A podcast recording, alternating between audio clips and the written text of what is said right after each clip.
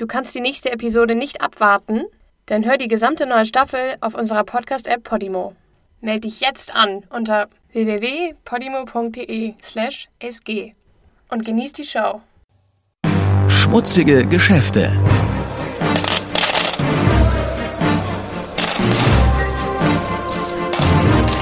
Wirtschaftsbetrüger, die über Leichen gehen.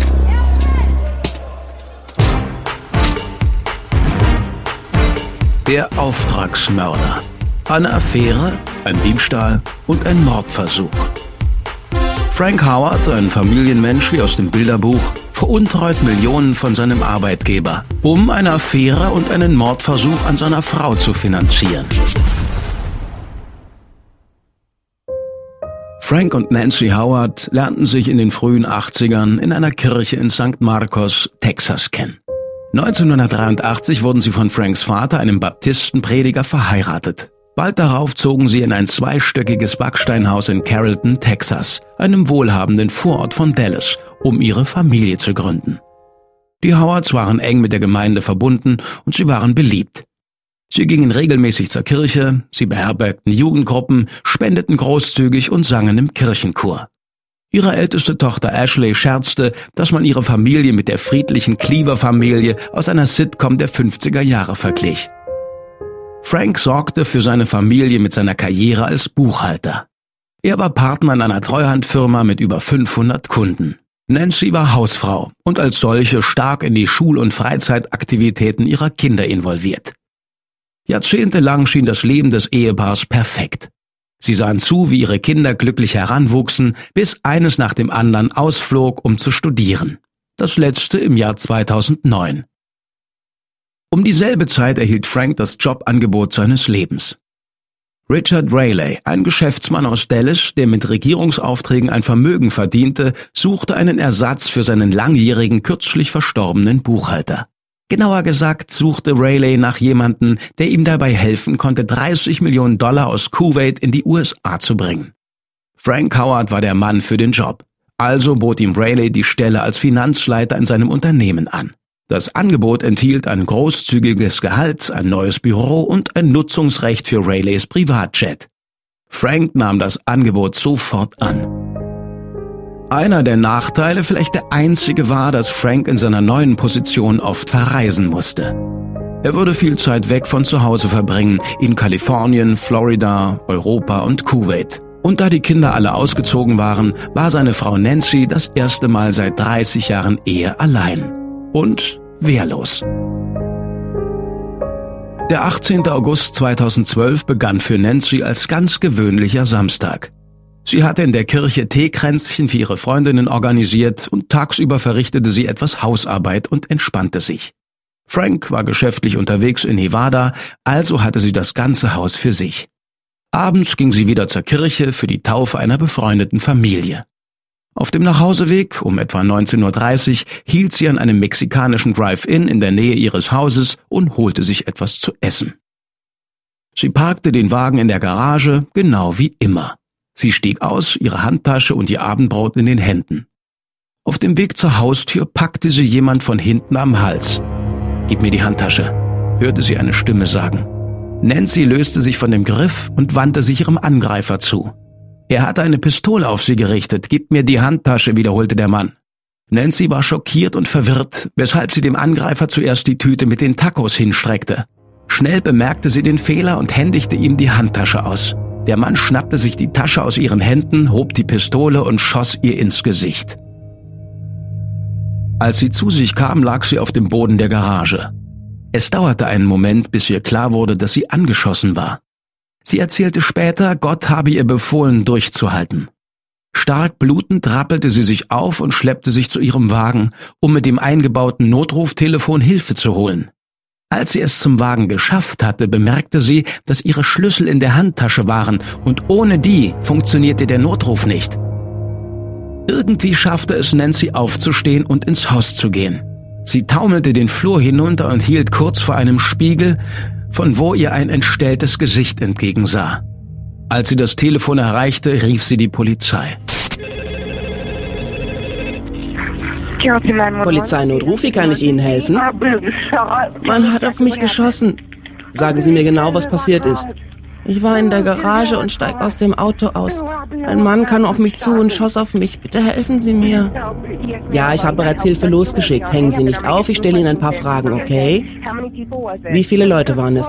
Es war nur ein... Ah. Haben Sie ihn gesehen? Äh, ja. War er weiß, schwarz, hispanisch? Er war weiß, glaube ich. Dunkle Haare. Wie alt? Ich weiß nicht, vielleicht Mitte, Ende 20, 30? Welche Farbe hatte sein Hemd? Ich weiß nicht, er trug eine schwarze Mütze. Ach, helfen Sie mir. Wir sind unterwegs. Bitte bleiben Sie am Telefon, okay? Okay, ich versuche es. Ich weiß, ich kann mir nicht vorstellen, welche Schmerzen Sie haben, aber ich will, dass Sie am Telefon bleiben. Wissen Sie, ob er ein Auto hatte? Was? Hatte er ein Auto oder rannte er davon? Ich weiß nicht, ich habe ihn nicht gesehen. Ich glaube, ich weiß nicht. Okay. Okay. Frank Howard war in einem Casino in Lake Tahoe, Nevada, als ihn seine älteste Tochter anrief und ihm sagte, seine Frau sei angeschossen worden.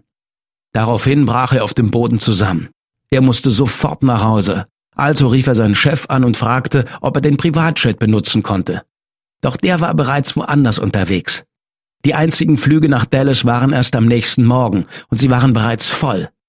In seiner Verzweiflung fuhr Frank vier Stunden nach San Jose, um den ersten Flug nach Dallas zu erwischen. Als er gelandet war, fuhr er sofort ins Krankenhaus. Er fand seine Frau am Leben, doch in einem Koma. Die Kugel war über dem linken Auge eingetreten und hatte Nebenhöhle, Hals und die rechte Lunge durchbohrt. Sie musste beatmet werden, doch glücklicherweise gab es keine Anzeichen auf Hirnschäden. Wie durch ein Wunder konnte Nancy innerhalb weniger Tage gehen und sprechen. Frank war die ganze Zeit an ihrer Seite. Sie benötigte mehrere rekonstruktive Operationen und Physiotherapie. Sie hatte ihr linkes Auge, ihren Geruchssinn und viel von ihrem Geschmackssinn verloren. Sie hatte auch Nervenschäden in einem Arm. Doch sie war am Leben und ihr Glaube an Gott war stärker als je zuvor. Auf den ersten Blick sah der Vorfall wie ein schiefgelaufener Überfall aus. Doch die Polizei von Carrollton fand Nancy's Handtasche in einem Müllcontainer ein paar Straßen weiter, mitsamt Bargeld und Kreditkarten. Die Behörden zweifelten daran, dass es sich wirklich nur um einen einfachen Überfall handelte. Während sich Nancy langsam erholte, begann die Polizei die Ermittlungen aufzunehmen. Sie sprach mit Frank in der Hoffnung, er könne Licht darauf werfen, wer seiner Frau so etwas antun wollte. Können Sie mir sagen, wie es ihr geht, was die Ärzte sagen? Ja, ziemlich gut eigentlich. Ich meine, es klingt schlimm, wenn man sagt, sie wurde angeschossen, aber es geht ihr eigentlich sehr, sehr gut. Kein Hirnschaden, kein nichts dergleichen. Sie wird das linke Auge verlieren, aber das ist alles nur kosmetisch. Wie es aussieht, ist sie keine Person, die mit irgendjemandem ein Problem hat. Oh, Nein, überhaupt nicht. Frank fragte sich, ob Nancy's Großzügigkeit ihr zum Verhängnis wurde. Es wäre nicht das erste Mal, dass sie einem Wildfremden ihre Hilfe anbot. Nancy can be real. Nancy ist sehr großmütig und und warmherzig. Einmal kam jemand zur Tür und sagte, er brauchte Geld für ein Hotelzimmer, weil er eine Autopanne hatte. Somebody came to the door and they just needed money to get a hotel room because their car broke down. Er kam zum Haus? Zum Haus, ja. Er klopfte an die Tür und Nancy sagte, sie hat so ein gutes Herz. Sie ist einfach, sie sagte, sie würde ihm helfen, ein Hotelzimmer zu finden. Frank war bereit, alles Nötige zu tun, um den Schuldigen zu finden. Er ließ die Polizei sein Handy durchsuchen, um allen Verdacht von sich zu weisen. Die Polizei fand nichts, was ihn mit dem Mordversuch an seiner Frau in Verbindung brachte, doch trotzdem waren die Polizisten schockiert. Aus seinen Nachrichten, Fotos und Anrufen war klar ersichtlich, dass Frank Howard, der Inbegriff eines Familienvaters und ein gläubiger Mann, seine Ehepartnerin mit einer Frau namens Susan Leontief betrug. Frank und Susan hatten sich vor etwa drei Jahren in einem Casino in Lake Tahoe getroffen, als Frank geschäftlich in der Stadt war. Susan war eine kürzlich geschiedene Dentalhygienikerin aus Santa Cruz mit zwei Töchtern. Sie wusste, dass Frank verheiratet war, doch er hatte ihr versprochen, sich bald von seiner Frau scheiden zu lassen. Die beiden verliebten sich ineinander und Frank schenkte ihr so viel Zeit und Geld, wie er nur konnte. Sie kannten sich noch kein Jahr, als er sie mit teuren Geschenken überschüttete. Er kaufte Susan ein Haus in Santa Cruz für 900.000 Dollar, die er bar bezahlte. Für sich selbst kaufte er eine 400.000 Dollar Wohnung im Lake Tahoe, wo sich das Paar häufig traf. Dazu kamen Reisen und Urlaube, zum Beispiel ein Wochenende auf den Bahamas. Frank bezahlte sogar die Studiengebühren für Susans älteste Tochter. Er stellte ihr sogar einen Scheck über eine halbe Million Dollar aus, als Taschengeld. Obwohl sie tausende Kilometer auseinander wohnten, waren Frank und Susan während der drei Jahre unzertrennlich. Auch in der Nacht, in der Nancy angeschossen wurde, war Frank bei seiner Geliebten. Es war Susan, die ihn zum Flughafen in San Jose fuhr. Damals ahnte sie nicht, dass sie ihn nie wiedersehen würde. Nun, da seine Affäre aufgeflogen war, war es Zeit für Frank, sich seiner Familie zu stellen. Er wollte seiner Frau die Affäre persönlich gestehen, bevor die Kinder oder irgendjemand sonst es taten. Nancy, die zu der Zeit immer noch im Krankenhaus war, war am Boden zerstört. Frank war klar, dass er alles vermasselt hatte. Doch er hielt daran fest, dass seine Affäre nichts mit dem Angriff auf seine Frau zu tun hatte. Nancy glaubte ihrem Ehemann, reichte aber trotzdem die Scheidung ein. Sie erhielt 800.000 Dollar und 200 Dollar Unterhaltszahlung pro Monat. Die Polizei in Carrollton führte ihre Ermittlungen mittlerweile fort. Sie besorgte sich Überwachungsaufnahmen vom Parkplatz der Kirche. Darauf war zu sehen, wie Nancy nach dem Gottesdienst davonfährt, dicht gefolgt von einem silbernen Nissan. Eine weitere Spur erhielten die Ermittler von einem Polizeibericht, der etwa einen Monat vor dem Überfall erstellt worden war. Ein weißer Honda Civic mit zwei Teenagern aus Osttexas wurde angehalten, nachdem Polizisten beobachteten, wie der Wagen ziellos durch die Nachbarschaft fuhr, in der die Howards wohnten. Die Insassen des Fahrzeugs, der 19-jährige Dustin Hirams und sein Beifahrer Jason Rendine, waren beide unter Einfluss von Methamphetamin und widersprachen sich ständig. Wie lange sind Sie schon in Carrollton? Wir versuchen seit zwei, drei, vier Stunden das Haus meines Onkels zu finden. Okay. Ich frage, weil ich Sie vorhin schon mal gesehen habe und jetzt sehe ich Sie wieder und es ist äh, jetzt... Äh ja, wir fahren die ganze Zeit im Kreis. Steigen Sie für einen Moment aus dem Fahrzeug. Ich möchte mich mit Ihnen gern unterhalten. Hirams sagte der Polizei anfänglich, er sei in Carrollton, um von seinem Onkel Geld abzuholen. Kurz darauf sagte er, er sei auf der Suche nach dem Haus seines Stiefvaters und schließlich sagte er der Beamtin, er suche einen guten Freund namens John. Sagen Sie mir nochmal, wen Sie besuchen. Ich bin etwas durcheinander. Sie sagten einen Onkel und dann sagten Sein Sie... Name ist John. Okay. Wir haben ihn immer nur John genannt. Also ist John ein Familienfreund? Ja, so ähnlich. Dustin Hirons und sein Kumpel landeten auf der Polizeistation, wo er seine Story schon wieder änderte. Diesmal machte er ein überraschendes Geständnis.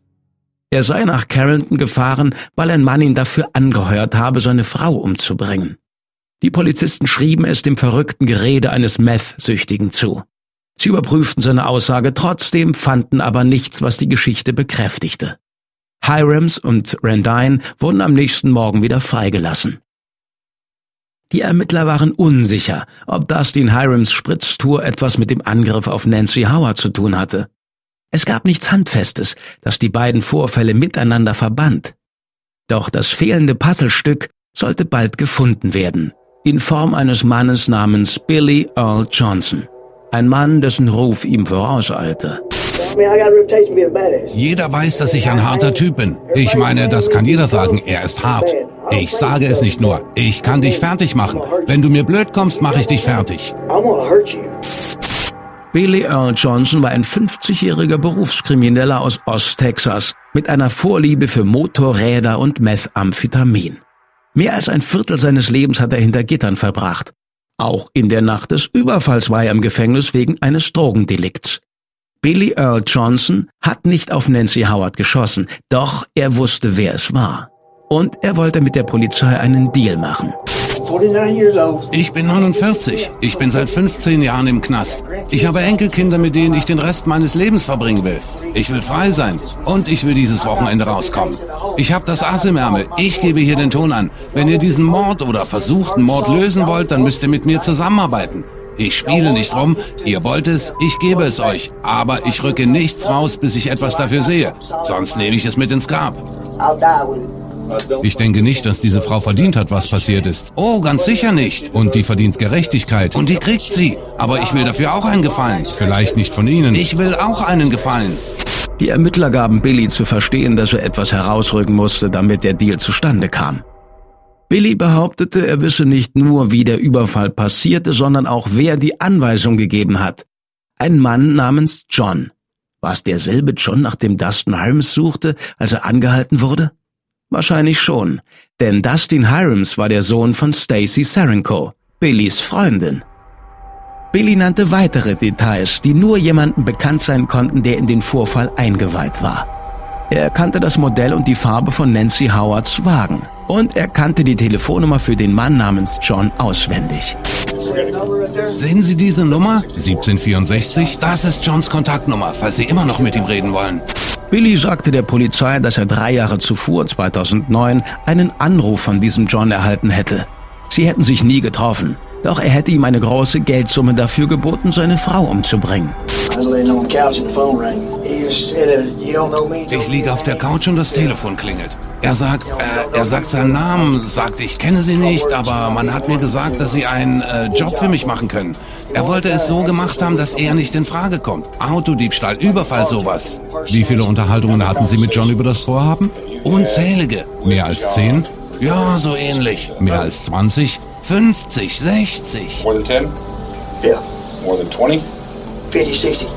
Anscheinend hatte John Billys Telefonnummer von einem gemeinsamen Bekannten erhalten. Billy willigte ein, John vor einem Kleidergeschäft in Mesquite, Texas zu treffen. Er hatte zwar keinerlei Absicht, jemanden umzubringen, doch er wolle sehen, wie lange er John hinhalten und wie viel Geld er ihm abknüpfen konnte. Am Ende des Tages war Billy halt ein einfacher Verbrecher.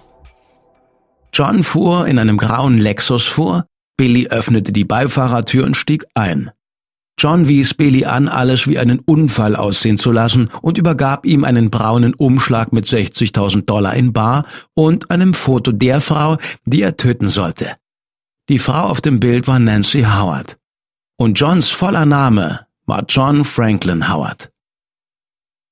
Billy ging zurück nach Ost-Texas, hoch erfreut über die Ausbeute. Er gab seinen Freunden eine Runde aus und ging auf Einkaufstour, doch den Großteil des Geldes gab er für Drogen aus. Drogen, die ihm wenig später einen erneuten Gefängnisaufenthalt bescherten. Nach zwei Tagen bezahlte er seine Kaution, doch die Polizei hatte das verbleibende Bargeld beschlagnahmt. Billy war wieder pleite. Also rief er John an und vereinbarte ein weiteres Treffen, diesmal an einer Tankstelle. Billy brachte seine Freundin Stacy zum Treffpunkt, die mit ihrem Handy ein paar Schnappschüsse von John in seinem Lexus machte. Die Fotos schickte sie an ihre Mutter als Versicherung, falls der Deal schief ging. John händigte Billy weitere 35.000 Dollar aus. Billy fuhr nach Hause und vergeudete den Zuschuss genauso wie die ersten 60.000. Es dauerte auch nicht lange, bis er wieder verhaftet wurde. Als er diesmal entlassen wurde, holte er sich Hilfe. Sein alter Kumpel und ehemaliger Bodyguard Charlie Lauderman begleitete Billy, der sich wieder Geld besorgen musste. John besprach verschiedene Mordszenarien mit den beiden Männern. Er schlug vor, Billy und Charlie könnten es wie einen Einbruch aussehen lassen. Im Haus wäre Schmuck im Wert von 40.000 Dollar. Er sagte, nach getaner Arbeit sollten sie das Haus in Brand stecken. John hatte auch die Idee, Nancy zu einem ihrer regelmäßigen Mittagessen mit ihren Freundinnen zu folgen. Er schlug vor, die ganze Frauengruppe mit Kugelfeuer einzudecken und Nancy mit etwas extra Aufmerksamkeit zu beschenken. Als Charlie realisierte, dass das Ziel eine Frau war, wollte er nichts von der Geschichte wissen. Die Ermittler brachten Charlie Lauderman zur Vernahme auf die Wache. Haben Sie vom Angriff in Carrollton gehört? Ja, davon gehört hat jeder. Wissen Sie, wer beteiligt ist? Ja. Wer? Äh, Billy Earl Johnson und äh, Mr. John. Mr. John. Sie kennen Mr. John? Ja, Billy Earl hat gesagt, er ist total verrückt. Ich meine, er hat versucht, mich zu überreden, die Frau umzubringen. Hat er das? Wollen Sie Beweise? Läuft das Band? Ja, das muss ich anlassen. Da können Sie einen drauf lassen. Der Scheißkerl wollte, dass ich Sie umbringe.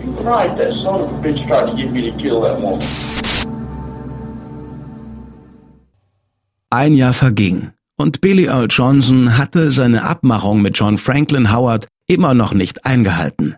John hingegen hatte seinen Teil mehr als erfüllt. Über zwei Jahre zahlte John geschätzte 750.000 Dollar an Billy Earl Johnson, um seine Frau umbringen zu lassen. Billy hatte sich neue Autos und Motorräder gekauft, inklusive einer 80.000 Dollar Chopper, die er eines Tages in einem Wutanfall hinter seinem Pickup herschleifte. Er kaufte sich ein Boot, einen Wohnwagen, einen Rasenmäher, ein ganzes Arsenal von Waffen und selbstverständlich reichlich Drogen. Billy genoss sein Leben.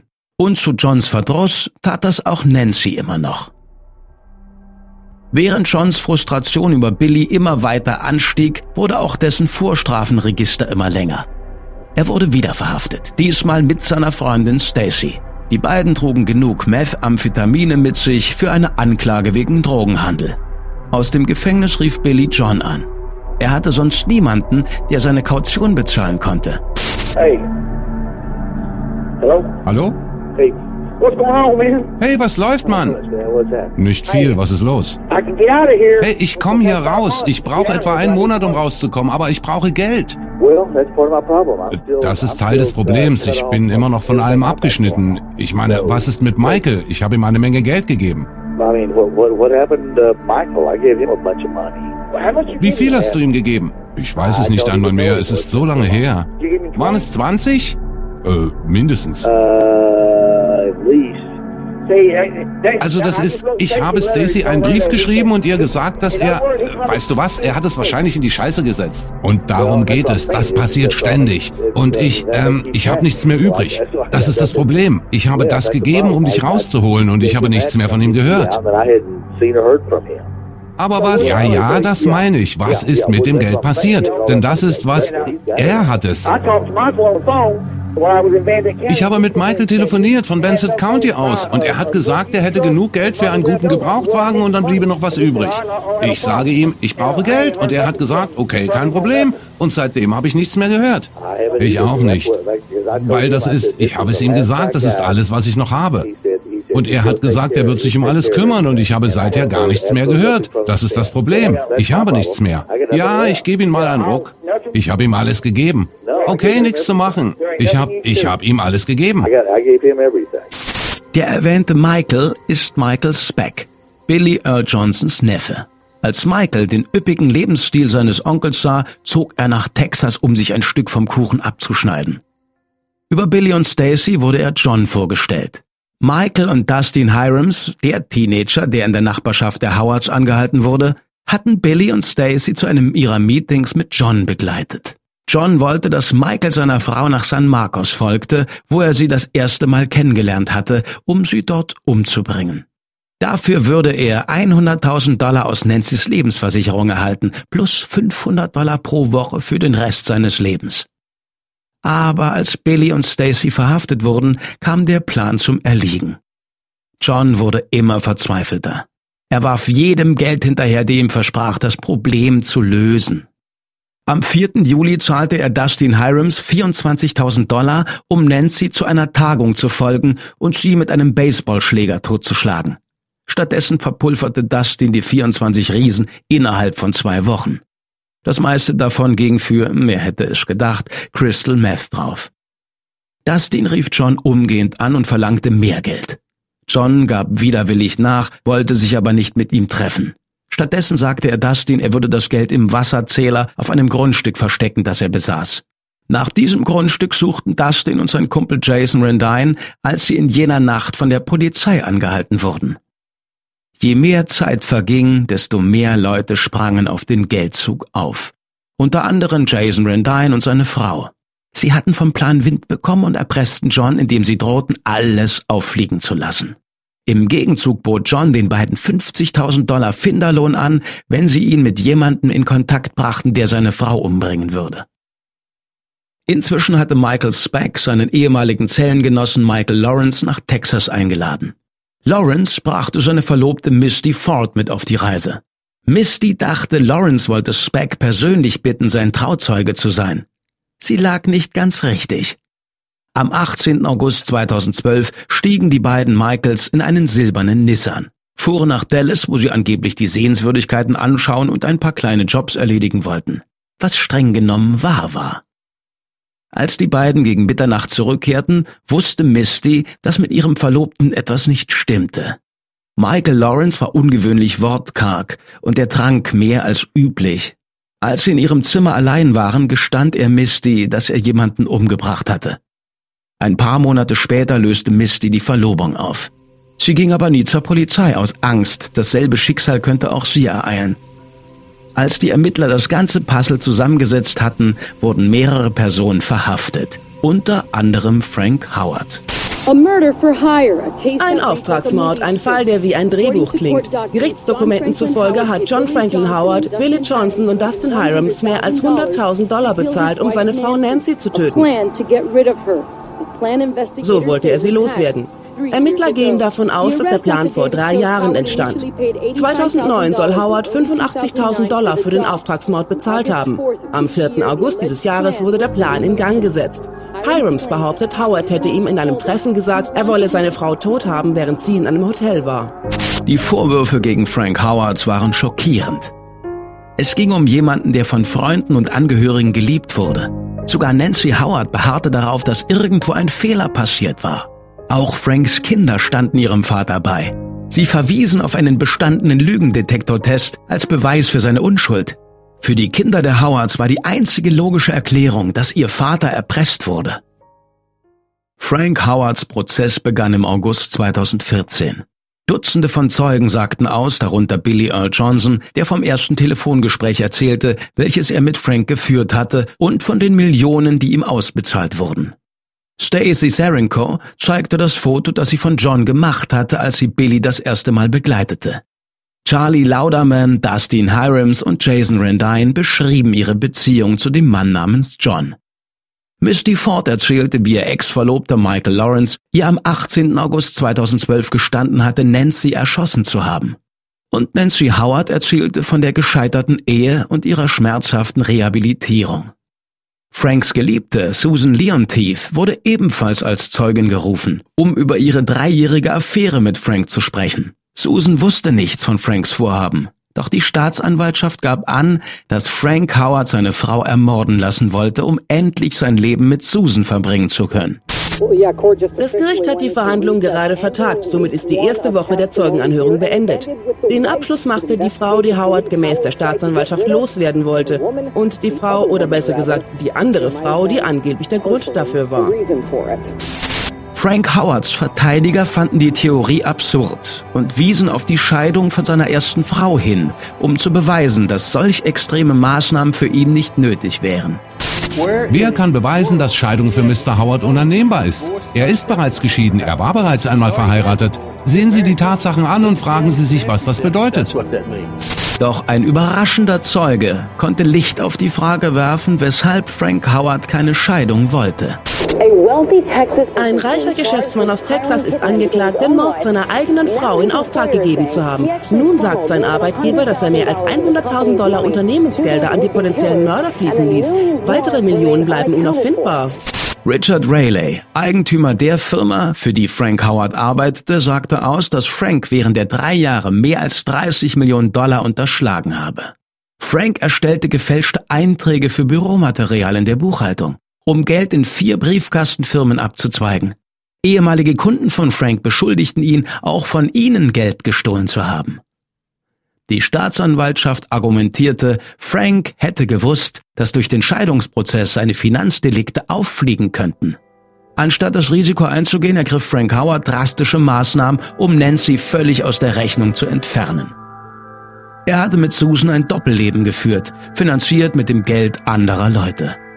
Franks Finanzdelikte dürften auch erklären, weshalb er Billy, Dustin und Michael so bereitwillig Geld aushändigte.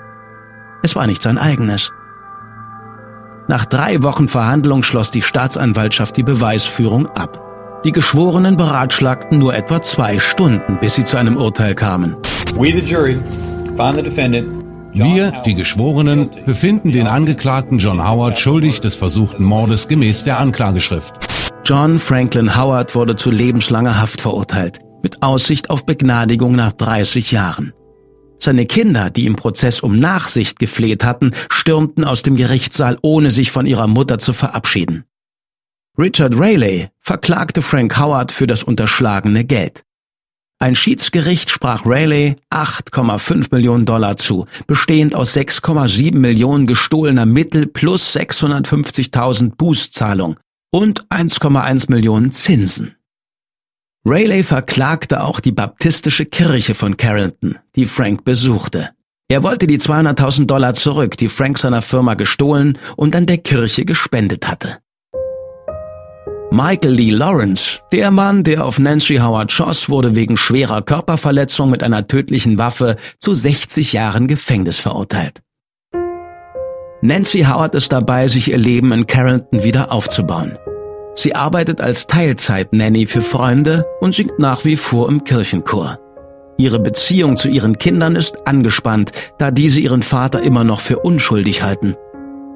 Durch ihren Glauben konnte Nancy ihm für seine Tat vergeben.